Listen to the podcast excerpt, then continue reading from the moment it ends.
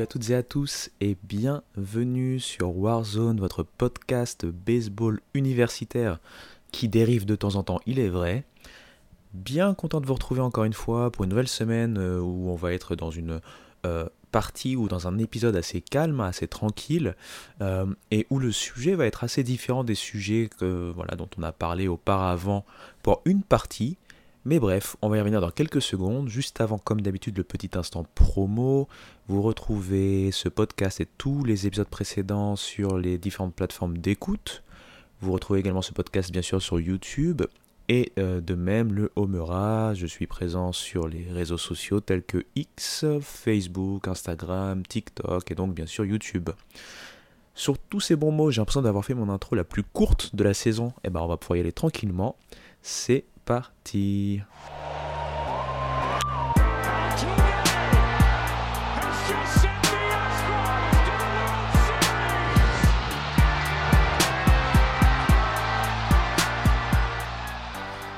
Alors, comme vous le savez, en décembre, notamment à MLB, il y a pas mal de choses qui se passent. On en a parlé rapidement lors du dernier podcast, et notamment la loterie pour la draft. On a vu que les Guardians euh, s'en sont très très bien sortis, euh, qui n'avaient que 2% de chance, hein, et donc c'est un peu un exemple que je donnais par rapport à changer un peu cette dynamique, euh, cette dynamique pardon, de, tanking complètement assumée, puisque pour le coup, les, moins bons bilans n'ont pas été forcément récompensés.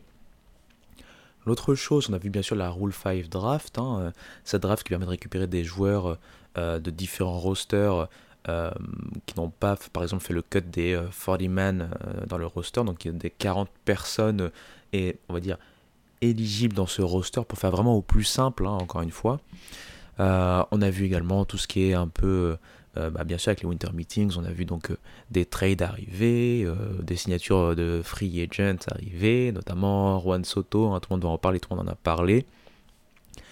Et il y a également quelque chose qui, qui nous tient en haleine, peut-être moins par rapport à l'actualité, mais c'est tout ce qui concerne le Hall of Fame. Alors, pour le Hall of Fame, on le sait, il y a plusieurs catégories. Il y a eu pas mal de révisions au cours des années, donc là on est sur la version, hein, la révision la plus récente, hein, celle de 2022. On a donc plusieurs catégories, comme je l'ai dit. On a la Contemporary Baseball Era Players. Ça là donc considère euh, bah, les joueurs, hein, euh, euh, je pense à du début des années 80 à maintenant. c'est des joueurs qui n'ont pas, par exemple, vidé leur nombre d'éligibilité, enfin de, passage au Hall of Fame potentiel et qui ont au moins 15 années euh, euh, de retraite derrière eux avant euh, l'année dans laquelle on vote pour le Hall of Fame. Il y a également la Contemporary Baseball Era Non-Players, ça c'est pour les managers, pour les, on va dire, tout ce qui est GM, tout ce qui est, on va dire, dans l'administratif, dans le côté exécutif, hein, plutôt, et donc, et bien sûr les arbitres. Là, c'est un peu le, le même principe, et du coup, pour revenir un peu sur, sur, sur comment ça se passe, euh, je vous ai pas parlé de la, troisième catégorie, hein ouais, je savais. Donc j'ai oublié bien sûr la troisième catégorie qui elle est la classique baseball era. Elle c'est pour les joueurs euh, bah, de l'ancien temps, hein, on va dire jusqu'à l'année juste avant euh, celle qu'on considère pour la contemporary era. Donc on peut aller aussi loin que les années 1800 et quelques. Et on va dire que les différents votes et, donc ballots associés à ces votes ont une année particulière pour chacune d'entre elles. Là, j'ai envie de parler euh, bah, de celle qui, euh, nous euh, concerne là, c'est celle de Contemporary Baseball Era Non-Players, donc les managers, les exécutifs et les arbitres, puisque on y est. Hein. c'est, elle dont on parle le plus hein, quand on parle de ces différentes catégories, on va dire. Il faut le savoir, on sait déjà, on connaît déjà la personne, hein, la seule personne qui a été élue pour, euh, pour ce Hall of Fame, c'est donc Jim Leyland. Alors, je vais vous donner sa fiche. Hein. Euh, il a notamment été manager des euh, Pirates de Pittsburgh, des Florida Marlins devenus Miami Marlins, on va en reparler puisqu'il a fait quelque chose qui fait partie de son pédigré, qui fait partie des choses qui l'ont bah, permis d'être élu cette année. Il a aussi entraîné les Rockies, où ça s'était moins bien passé. Et il a aussi également bah, entraîné les, Detroit Tigers, et il a fait des belles choses avec eux. Donc, dans son palmarès, c'est le 18e all-time en termes de win en tant que manager avec 1769. Euh, il a gagné 6 titres de division, notamment 3 avec les Pittsburgh Pirates dans sa première période. Hein. Il, coachait en fait, enfin c'était le manager des Pittsburgh Pirates de Barry Bonds hein, notamment. Et ensuite 3 avec euh, bah, sa dernière euh, joute, on va dire, managériale avec les Detroit Tigers hein, entre 2011 et 2013. Il a remporté 3 fois bah, on va dire, sa conférence en termes de playoff, hein, donc 97, 2006 et 2012, c'est-à-dire deux fois avec les Tigers, une fois avec les Florida Marlins, et donc il a gagné les World Series, les fameux World Series de 97, hein, qui ont vu euh, une toute nouvelle, euh, à peine, ça faisait que quelques années, euh, équipe des Marlins, qui va donc d'un coup bah, remporter le titre hein, dès, ses plus jeunes, années. Pardon. Et donc voilà, ça, lui permet de rentrer encore plus dans la légende. Euh, voilà, je voulais juste en parler rapidement parce que c'est pas sur euh, le côté MLB que je veux m'arrêter en fait. Et oui, je vous ai un peu dribblé. Là, c'était juste pour vous donner du contexte en vous donnant quelques informations sur ce qu'il se passe en termes de Hall of Fame du côté de la MLB. Mais on va parler plutôt de Hall of Fame dont on n'entend pas souvent parler et notamment du Hall of Fame associé au collège baseball. Alors tout d'abord, il faut le savoir, le collège baseball Hall of Fame est assez récent hein, dans son euh, format. Euh, il a été fondé en fait et a commencé à, poindre le bout de son nez en 2006. Euh, il est issu d'une réflexion d'une fondation qui a été créée en 2004, hein, une fondation, une organisation à non-profit, hein, c'est la College Baseball Foundation. Et euh, cette College Baseball Foundation en fait avait deux objectifs dans son fonctionnement. Le premier objectif, c'était de pouvoir célébrer un award dont j'ai parlé il n'y a pas si longtemps que ça. Bon, ça va être difficile de se rappeler quel épisode, mais il n'y a pas si longtemps que ça. Cet award, c'est le Brooks Wallace Award. Et ça récompense en fait le meilleur shortstop du college baseball sur la saison. Donc, euh, il faut le savoir, il a un nom euh, particulier, Brooks Wallace, puisque c'était justement un euh, shortstop du côté de Texas Tech. Ensuite, il a été assistant coach et il est mort d'un cancer en 1985. Et du coup, on a euh, dédié cet award en son nom, euh, dans le même principe, hein, euh, sans vouloir rentrer dans des choses trop funèbres, mais on a un autre trophée qui récompense le meilleur joueur universitaire de l'année en concurrence avec le Golden Spikes, c'est le Dick Hauser Trophy. en fait nommé après Dick Hauser, qui a été donc notamment coach des Royals de Kansas City en MLB, mais qui a été aussi un joueur au niveau universitaire étant plus jeune lui aussi mort dans les années 80 d'ailleurs pour, pour finir là-dessus. Et donc, pour revenir sur le CBF, hein, le College Baseball Foundation, il y a donc cette idée de vouloir récompenser le shortstop de l'année avec ce Brooks Wallace Award et également cette idée de mettre en place, et donc ça a été mis en place en 2006, bah, tout simplement euh, un College Baseball Hall of Fame. Dans ce Hall of Fame, on peut bien sûr retrouver des joueurs, on peut également retrouver des entraîneurs, et on peut retrouver aussi des arbitres. Il faut le savoir, pour pouvoir être éligible, lorsque l'on est ou on a été un joueur plus tôt, il faut savoir qu'il y a 15 ans en fait. Euh, euh, il faut avoir quitté le collège baseball 15 ans au moins auparavant. Autre critère bien sûr pour les joueurs pour le moment, il faut avoir au moins complété une année de compétition euh, que ce soit en JUCO, donc dans les euh, euh, associations de JUCO, par exemple, je peux penser à la NJCAA, par exemple, ou alors avoir complété une année sur les 4 ans dans un, dans un cursus, on va dire, plus normal comme on connaît, c'est-à-dire un cursus, par exemple, dans la NCAA, pardon, ou la NAIA.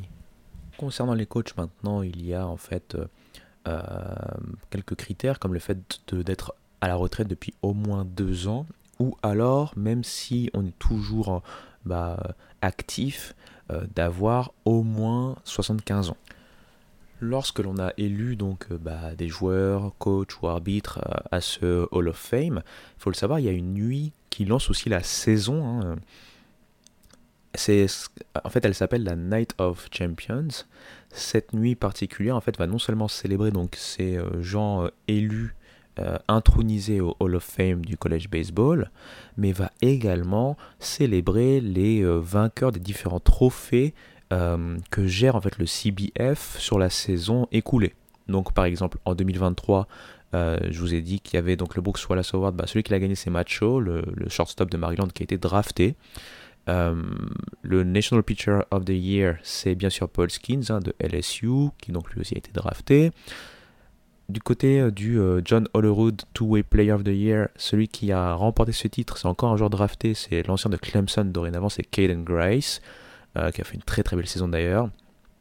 Et ensuite, euh, il y a aussi un euh, euh, coach de l'année, ça s'appelle le Skip Bartman Coach of the Year. Et là, pour le coup, c'est une petite fac, c'est un coach d'une petite fac qui s'appelle Kevin Brooks. Il est bah, le coach de Angelo State University. Je, je pense pas que ce soit. Je suis sûr que c'est pas en D1 baseball déjà, mais je pense, je sais même pas si c'est en NCAA pour, pour être complètement honnête avec vous. Donc cette nuit, en fait, c'est le, le, même week-end que le week-end où commencent en fait les, on va dire les, les festivités, c'est-à-dire où commence tout simplement la saison de collège baseball. Et donc en 2023, il y a six joueurs qui ont été donc euh, euh, introduits ou en tout cas sélectionnés pour être introduits au Hall of Fame. Parmi ces six joueurs, je vais vous en parler rapidement de trois. Le premier, c'est le plus contemporain, le plus récent, c'est Alex Gordon. Euh, lui, il était du côté euh, de Nebraska entre 2004 et 2006. Et il faut le savoir, ça a été un très fort joueur au niveau universitaire, puisque avec, avec lui, euh, Nebraska a notamment remporté le titre Big 12. À l'époque, il était en Big 12. Il avait des, statistiques assez proéminentes hein, en, en, collège baseball. J'ai vu, qu'il avait plus de 37% à la batte. Euh, il y avait, euh, donc, notamment sur sa dernière saison, hein, il avait plus de 37% à la batte, pardon, il avait 19 home runs, 66 points produits, 23 bases volées. Euh, ça a été d'ailleurs le meilleur joueur de sa conférence, hein, nommé Big 12 Player of the Year.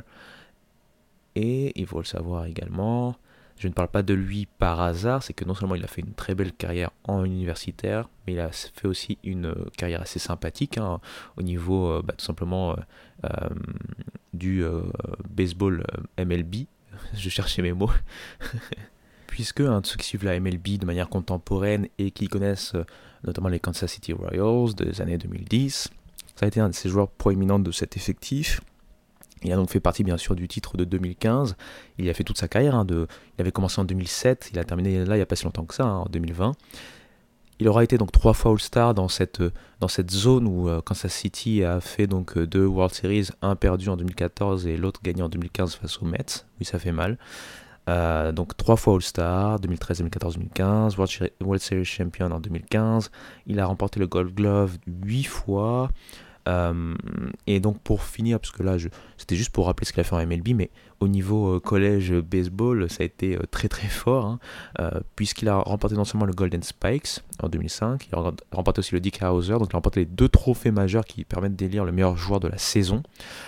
Il a également remporté le Brooks Wallace Award, donc le award dont j'ai parlé un peu auparavant, puisqu'en collège baseball, il a joué à plusieurs positions, avant de se fixer vraiment euh, euh, en tant que left fielder du côté de, bah, la MLB. Euh, donc voilà, voilà, Alex Gordon, un, de nos contemporains. Donc pour ceux qui suivent les Royals et qui connaissaient très bien le, le, personnage, bah voilà, pour donner un peu plus de contexte, ça a été un très fort joueur universitaire et ce n'est pas pour rien qu'il est sélectionné, sachant que maintenant il a dépassé les 15 ans de retraite entre guillemets vis-à-vis du baseball universitaire, donc il est éligible et il a été élu assez logiquement. Le deuxième joueur dont je vais vous parler, eh bien, c'est un ancien Met. Il s'agit bien sûr de Ron Darling. Je vais vous parler rapidement de pourquoi j'en parle vis-à-vis de sa situation, de sa carrière, hein, parce que lui c'était une carrière dans les années 80 euh, jusqu'au début des années 90, mi-90. Mais il a marqué euh, les Mets puisqu'il a fait partie du titre hein, de 1986. Euh, lui, c'était un pitcher, mais il faut le savoir, il sort de l'université de Yale. Et Yale, c'est pas forcément l'université qui a produit le plus de joueurs de baseball qui sont ensuite allés en MLB. Je pense qu'avant lui, c'était un joueur des années 1900 euh, quelque chose, enfin vraiment très longtemps auparavant. Et ça a été le seul autre joueur à sortir de Yale et avoir fait euh, bah, carrière en MLB. En euh, MLB, en remportant le titre, il a fait quand même de belles performances. Il avait gardé un ERA à zéro euh, pendant assez longtemps euh, dans cette campagne de playoff. Et même s'il avait galéré lors du, match 7, hein, le match remporté par les Mets au final, bah voilà, il a été champion, il a été récompensé. Après, ça a été un, petit déclin petit à petit. Mais il faut le savoir, en, MLB, c'est quand même un, joueur qui a, su être solide pendant une bonne dizaine d'années, qui a terminé sa carrière avec un IRA de 3,87 et qui a notamment été All-Star en 1985, donc un an avant le titre de 1986 avec les Mets, et qui a remporté aussi le Gold Glove en 1989. Il est au Hall of Fame des New York Mets, euh, Mets pardon, pas au Hall of Fame, euh, Hall of Fame et celui des Mets. Et euh, si on revient à sa, carrière universitaire, c'est un joueur qui a un record particulier euh, si je me rappelle bien, j'avais lu ça il n'y a pas longtemps, et de toute façon, je vais avoir la page internet par ici, voilà. Euh, il a la performance du plus long no-hitter en euh, college baseball, dans l'histoire de la NCAA, pour être exact et correct. il a tenu un no-hitter pendant 11 innings et quelques. C'est dans le 12e inning seulement qu'il a voilà, perdu ce, ce no-hitter. Et donc, euh, bah voilà, il est euh, dans les livres d'histoire du collège baseball et notamment de la NCAA grâce à ça. Euh, sachant que voilà, il n'a il pas été dans la, fac la plus réputée pour pouvoir faire des gros runs en NCAA, mais malgré tout, il a fait une très belle carrière universitaire. Et il faut le savoir aussi, c'est qu'à la base, première chose, il avait comme beaucoup de, jeunes américains, une, voilà, il avait été recruté pour le côté football, pas du tout pour le baseball. C'est lui ensuite pardon, qui s'est euh, repositionné vers le baseball. Et au moment où il s'est repositionné vers le baseball, il a d'abord joué plutôt euh, en champ, hein, puisqu'il a joué d'abord en shortstop, puis après dans l'outfield. Et au bout d'un moment, voyant qu'il avait une vraie qualité en tant que pitcher, Yale lui a demandé, en fait, bah voilà, ses coachs à Yale lui ont demandé de euh, transitionner vers le pitching. Il avait accepté si on lui permettait de jouer shortstop et dans l'outfield, euh, quand il ne jouait pas, c'est-à-dire que quand il ne lançait pas, quand il faisait pas de start, bon, bah, il avait quelques jours où il n'allait pas euh, starter, et bah euh, voilà, il, avait le droit, et il jouait donc sur le terrain en tant que shortstop ou dans l'outfield. donc voilà, voilà pour, pour Ron Darling. Et le troisième joueur dont je vais parler, c'est Chris Bando. Alors lui, peut-être ça va rien vous dire, mais pour ceux qui ont écouté mes podcasts, récemment j'ai parlé un peu de cette période des années 70, notamment l'année 78, hein, euh, l'année 78, où euh, au final on a eu des belles performances de euh, pas mal de belles facs. On a eu notamment une fac comme Arizona State qui a montré de très belles choses avec une, avec une génération, on va dire, dorée. Et Chris Bordeaux faisait partie justement de cette génération dorée. Euh, lui en collège baseball, puisque là cette fois-ci on va faire le contraire, on va d'abord parler de sa, carrière en collège baseball avant de parler de la MLB, parce que c'est un peu plus court en MLB. Hein.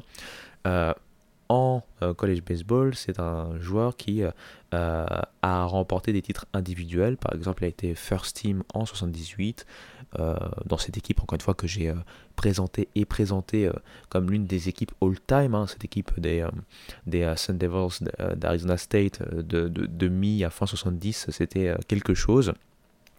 Il avait d'ailleurs remporté hein, euh, le titre euh, avec, avec ces mêmes Sun Devils en 77. Si vous vous rappelez, ils n'ont pas réussi à réitérer un Paris Exploit en 78, mais malgré tout, ils ont fait des très très belles choses. Il a été euh, dans la College World Series Team All Team en 78 justement, et il a été dans la All Decade Team, c'est-à-dire la, team sur la dizaine d'années des années 70, hein, toujours dans ces College World Series. Il est vraiment réputé, surtout en collège baseball, euh, en tant que receveur, encore une fois dans cette équipe assez incroyable. Et ensuite, il a été drafté, il a joué un peu au niveau, euh, euh, au niveau professionnel, hein, notamment 7 ou 8 saisons du côté des Indians au début des années 80 jusqu'à la, jusqu'à la mi-fin années 80, puis ensuite il a fait une pige du côté des Tigers et une dernière pige du côté des A's. Donc c'est pas forcément par sa carrière professionnelle qu'on le connaît, mais il faut savoir que dans sa famille, il y a du baseball. Le baseball est roi.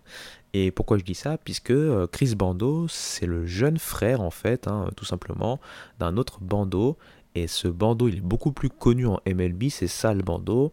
Donc Sal Bando, je rappelle, hein, Euh, c'était un troisième base. Il a fait partie de cette euh, équipe, cette machine, hein, que dis-je C'est pas juste une équipe, mais cette machine des A's. Vous savez, les A's qui ont remporté trois titres entre 72 et 74, trois World Series. Il a d'ailleurs été All-Star dans ce, dans ce span. Hein. Il a été aussi également All-Star en 69. Donc lui, pour le coup, il est bien plus connu. Il a quand même fait une belle petite carrière en MLB et voilà, il a fait aussi du collège baseball. Mais par contre, il a été dans la même fac. Hein, mais il n'a pas joué à la même époque puisqu'il a 10 ans ou 12 ans de, de, plus hein, que, que, Chris Bando et lui aussi il a été champion avec ces mêmes Arizona State Sun Devils. Donc c'est marrant de voir ses frères qui a une, décennie on va dire d'intervalle ont réussi le même fit en collège baseball. Et d'ailleurs Bando a été euh, dans les premières années de cette, euh, de cette mise en place du collège Hall of Fame euh, intronisé assez rapidement voilà, voilà pour l'histoire. Donc c'était les, quelques joueurs que je voulais vous présenter sur cette classe de 2023 pour rappeler que voilà le Hall of Fame ce n'est pas forcément que la MLB, un Hall of Fame euh, notamment en college baseball. Et on voit même aussi des Hall of Fame euh, au niveau de tout ce qui est euh, association de coach. Et j'avais vu d'ailleurs que dans la American Baseball Coaches Association, ils viennent d'élire un coach il n'y a pas si longtemps que ça. Et ce coach, il est très connu en baseball universitaire, c'est Brian O'Connor. Brian O'Connor, c'est le coach en fait de UVA. Et euh, c'est peut-être pas facile à savoir, mais UVA, euh, depuis, euh, depuis qu'il est arrivé, c'est une machine. UVA a remporté le titre, si je ne dis pas de bêtises, en 2015. Ils ont été au moins à 6 World Series entre 2009 et aujourd'hui. Donc je pense que c'est le record hein, en termes d'équipe, ou peut-être il y avait juste Florida qui a fait plus de, plus de voyages en World Series que eux. et Brian O'Connor n'est pas pour rien avec une formule qui a fait ses preuves. Il, ne, il, ne, compte pas ou il ne s'appuie pas trop sur euh, le portail des transferts. Lui, son idée, c'est d'aller euh, recruter des jeunes à fort potentiel qui pourraient même être draftés de leurs années lycéennes et leur promettre de pouvoir les développer de façon à être euh, solides pour aller ben, au baseball professionnel. Là, je vais pas vous mentir, j'ai pas tous les chiffres, hein, mais j'avais lu quelque chose de très intéressant, c'est que UVA, sous le règne de Brian O'Connor, a envoyé un nombre très important de joueurs à la draft, je pense que c'est un des nombres les plus importants sur, bah, sur son span, hein, sur, cette quinzaine d'années. Et euh, parmi ces joueurs, il y en a, il y avait quand même un pourcentage assez intéressant, encore une fois, de joueurs qui ont réussi à toucher la, MLB, les, majeurs, tout simplement. Donc, euh, donc voilà, voilà, je voulais en parler très rapidement pour voilà, finir ce, volet Hall of Fame. Euh, j'espère que ça vous a intéressé cette partie-là. C'était juste pour un peu changer de sujet, mais rester pas loin du collège baseball. On va faire une petite transition musicale et on va euh, de nouveau ouvrir un volet juridique.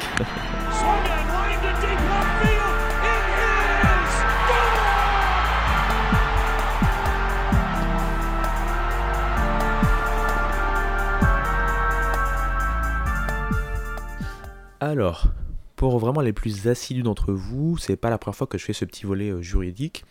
Récemment, je vous ai parlé de tout ce qui euh, se passait autour de la NCAA, qui avait un peu chaud euh, aux fesses, pardonnez-moi l'expression, puisqu'il y avait pas mal de, euh, de, recours contre eux, notamment vis-à-vis de ces recours un peu, on, appelle ça c'est antitrust, hein, ces charges en fait concernant certaines choses ou certaines règles ou certaines choses établies par la NCAA qui ne qui n'avantagent pas les joueurs et donc les athlètes et qui euh, se retournent quelque part contre eux.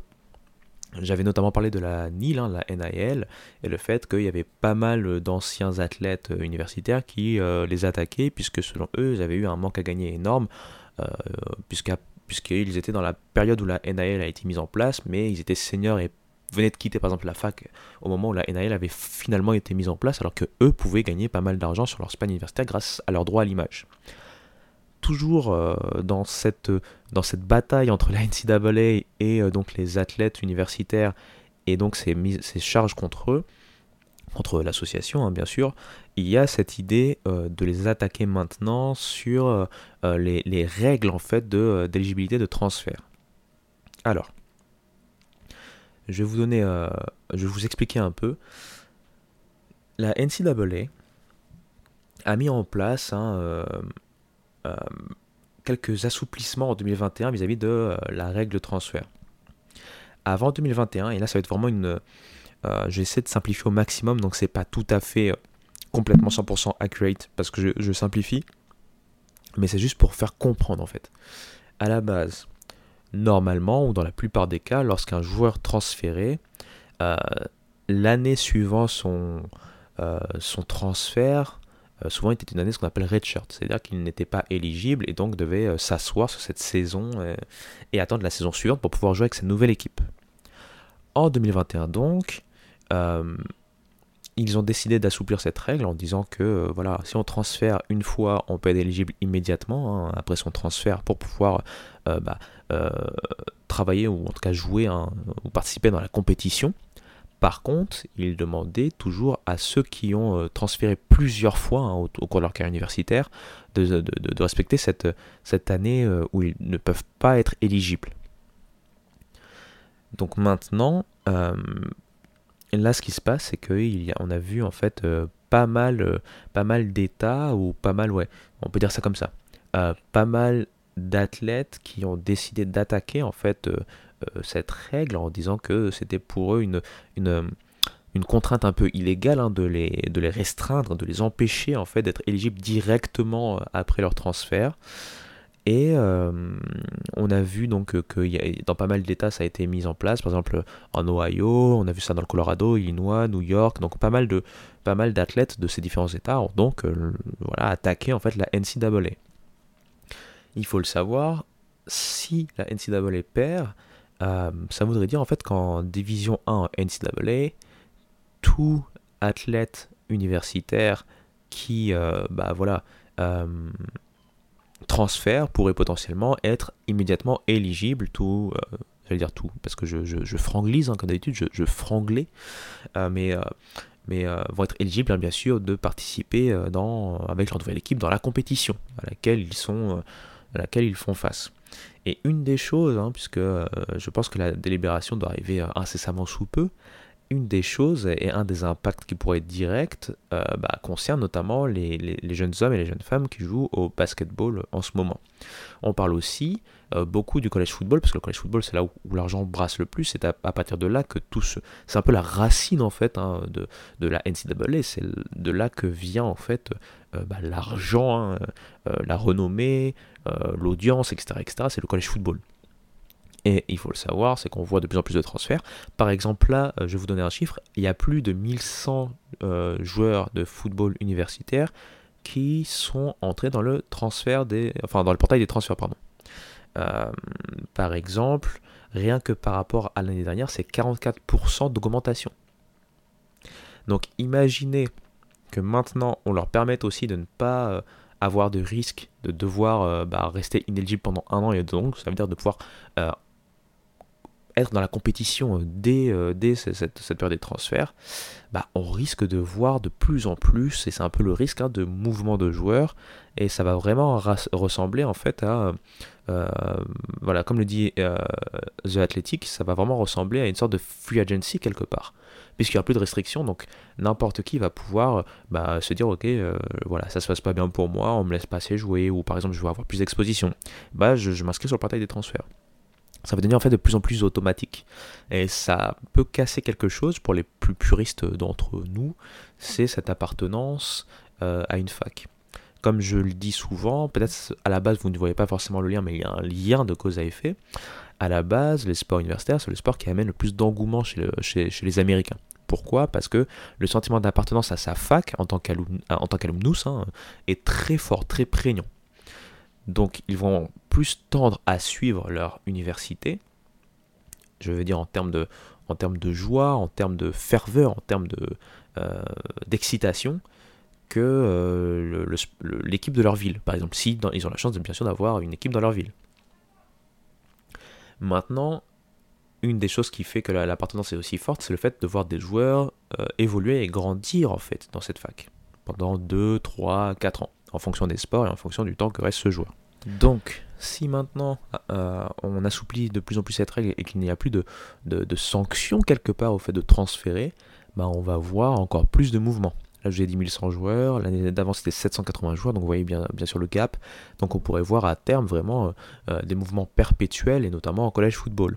Ce qui risque, hein, bien comme je le dis, de euh, d'amener en fait cette cette lassitude des puristes du sport universitaire, puisque ça reste un sport universitaire, alors que là, on va avoir l'impression d'entrer dans une sorte de professionnalisation quasiment complète hein, des universitaires entre euh, l'argent qu'ils se font, certes pas directement hein, vis-à-vis d'un salaire grâce à, leur participation directe dans une compétition, mais quand même vis-à-vis de leur image. Ils gagnent de l'argent maintenant s'ils le souhaitent, plus cette euh, idée de pouvoir du coup euh, bah, un peu reformer, reformater sa carrière en fonction de l'argent qu'on veut se faire en fonction de l'exposition qu'on veut avoir, etc. etc. et donc de cette starification aussi perpétuelle hein, des jeunes athlètes, euh, on risque de perdre l'essence, en fait, en tout cas c'est ce dont beaucoup parlent en ce moment, c'est ce risque de perdre l'identité et l'essence même des, sports universitaires. Donc voilà pourquoi je voulais parler deux secondes de cette, de cette nouvelle partie juridique, cette fois-ci sur, sur euh, les règles liées au transfert en euh, collège sport, donc en sport universitaire. J'espère que ça a été assez digeste pour vous. On va s'arrêter là pour un nouveau podcast plutôt court compte tenu ou si on compare aux autres podcasts que j'ai fait, hein, c'est quand même une petite trentaine de minutes, donc c'est pas mal à devoir ingérer. J'espère que le tout a été digeste pour vous. Euh, on va pouvoir euh, s'arrêter là. Il y aura peut-être euh, d'autres vidéos, comme je le dis assez souvent récemment, mais j'ai toujours pas le temps de, m'y pencher. Mais peut-être une, vidéo sur le collège baseball, un peu style collège baseball Legends, comme j'avais fait pour Kelsey Fullerton. Peut-être un format court aussi, pour continuer ce format court sur les, meilleurs joueurs universitaires de l'histoire. Et euh, on verra si euh, d'ici la fin de l'année ou début d'année 2024, on a le temps de se repencher un peu sur le Japon. Le podcast, lui, quant, à lui, va continuer bien entendu et va petit à petit peut-être reprendre un rythme plus intéressant, surtout en seconde partie janvier 2024, je dirais, puisque là, on va être vraiment dans, le vif du sujet avec, avec, la reprise qui va arriver euh, mi-février, hein, comme je l'ai dit, du collège baseball. Donc tenez-vous prêts, restez à l'écoute, euh, ne soyez pas trop loin de Le Homera et du podcast. Et sur tous ces bons mots, je vous dis tout simplement à très bientôt. Ciao